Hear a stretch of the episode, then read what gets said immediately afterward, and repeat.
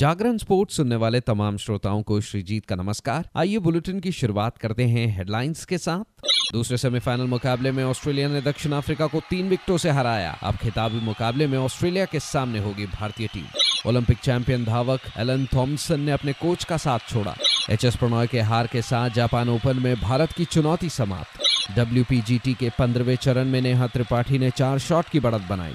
अब खबरें विस्तार से। कोलकाता के ईडन गार्डन्स में खेले गए विश्व कप के दूसरे सेमीफाइनल मुकाबले में ऑस्ट्रेलिया ने दक्षिण अफ्रीका को तीन विकेटों से हराया। इस जीत के साथ ऑस्ट्रेलिया ने फाइनल के लिए अपनी जगह पक्की की। अब खिताबी मुकाबले में ऑस्ट्रेलिया का सामना भारत से होगा। टॉस जीतकर पहले बल्लेबाजी करते हुए दक्षिण अफ्रीका की पूरी टीम उनचास ओवर में 212 रन पर ऑल आउट हुई। शुरुआत काफ़ी खराब रही, जहाँ क्विंटन डिकॉक तीन तेम्बा बबूमा शून्य वेंडर ड्यूसन छह रन बनाकर आउट हुए। उधर दक्षिण अफ्रीका के लिए डेविड मिलर ने ज़बरदस्त गेंदबाजी की और 101 रन बनाए। वहीं क्लासन सैतालीस रन बनाकर आउट हुए। उधर ऑस्ट्रेलिया के लिए मिचल स्टार्क और पैट कमिंस ने तीन तीन सफलताएँ हासिल की। इनके अलावा हेजल वुड और ट्रेविस हेड को दो दो विकेट मिले। 213 रनों के लक्ष्य का पीछा करने उतरी ऑस्ट्रेलिया की शुरुआत ज़बरदस्त रही, जहाँ ट्रेविस हेड बासठ रन बनाकर तो वहीं डेविड वार्नर उनतीस रन बनाकर आउट हुए। इन दोनों के आउट होने के बाद दक्षिण अफ्रीका की टीम ने वापसी करने की कोशिश की, लेकिन तारीफ़ करनी होगी ऑस्ट्रेलिया के पुछल्ले बल्लेबाजों की, जिन्होंने आखिर में ज़बरदस्त बैटिंग बैटिंग की और टीम को जीत दिलाई। ऑस्ट्रेलिया के लिए कप्तान पैट कमिंस ने बैकवर्ड पॉइंट पर चौका लगाकर टीम को जीत दिलाई। उधर दक्षिण अफ्रीका के लिए जराल कोएजी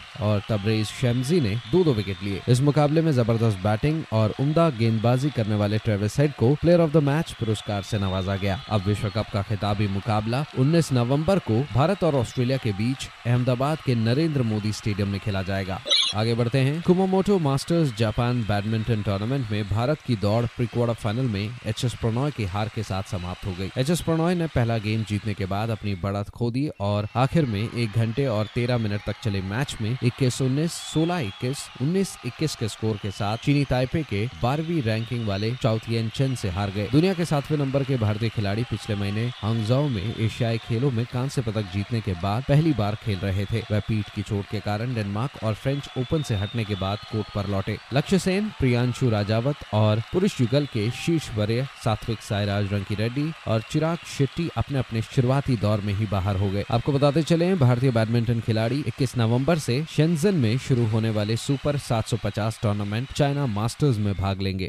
आगे बढ़ते हैं, रॉयल कलकत्ता गोल्फ क्लब में महिला प्रो गोल्फ टूर के पंद्रहवें चरण में नेहा त्रिपाठी ने शुरुआती डबल बॉगी से उभर कर एक ओवर तिहत्तर का सम्मानजनक स्कोर हासिल किया और अपनी बढ़त को दो से चार शॉट तक बढ़ा दिया। इस सीज़न में दो बार विजेता रही Neha, Hero Order of Merit सम्मान का पीछा करते हुए और अधिक की तलाश में है। वे जब एक ओवर 145 पर हैं, जबकि एक राउंड और बाकी है। नेहा रिधिमा दिलावरी से चार शॉट आगे हैं, जो इस सीज़न में अभी भी जीत से महरूम है। रिधिमा के लिए दिन का सर्वश्रेष्ठ दौर था, क्योंकि कोई भी खिलाड़ी प्रतिष्ठित, लेकिन चुनौतीपूर्ण आरसीजीसी को तोड़ने में सक्षम नहीं था। त्वेसा मलिक पहले तीन होल में तीन बॉगी के साथ भयानक शुरुआत के बाद तीसरे स्थान पर खिसक गई और एक पर वह नेहा से छह शॉट पीछे और रिधिमा से दो शॉट पीछे हैं उधर पेरिस 2024 ओलंपिक में अपने स्प्रिंट खिताब का बचाव करने के प्रयास से एक साल से भी कम समय पहले पाँच बार के Olympic champion sprinter Elaine Thompson अपने कोच शनिकी ऑसबॉर्न से अलग हो गई हैं। जमैका की स्प्रिंट क्वीन ने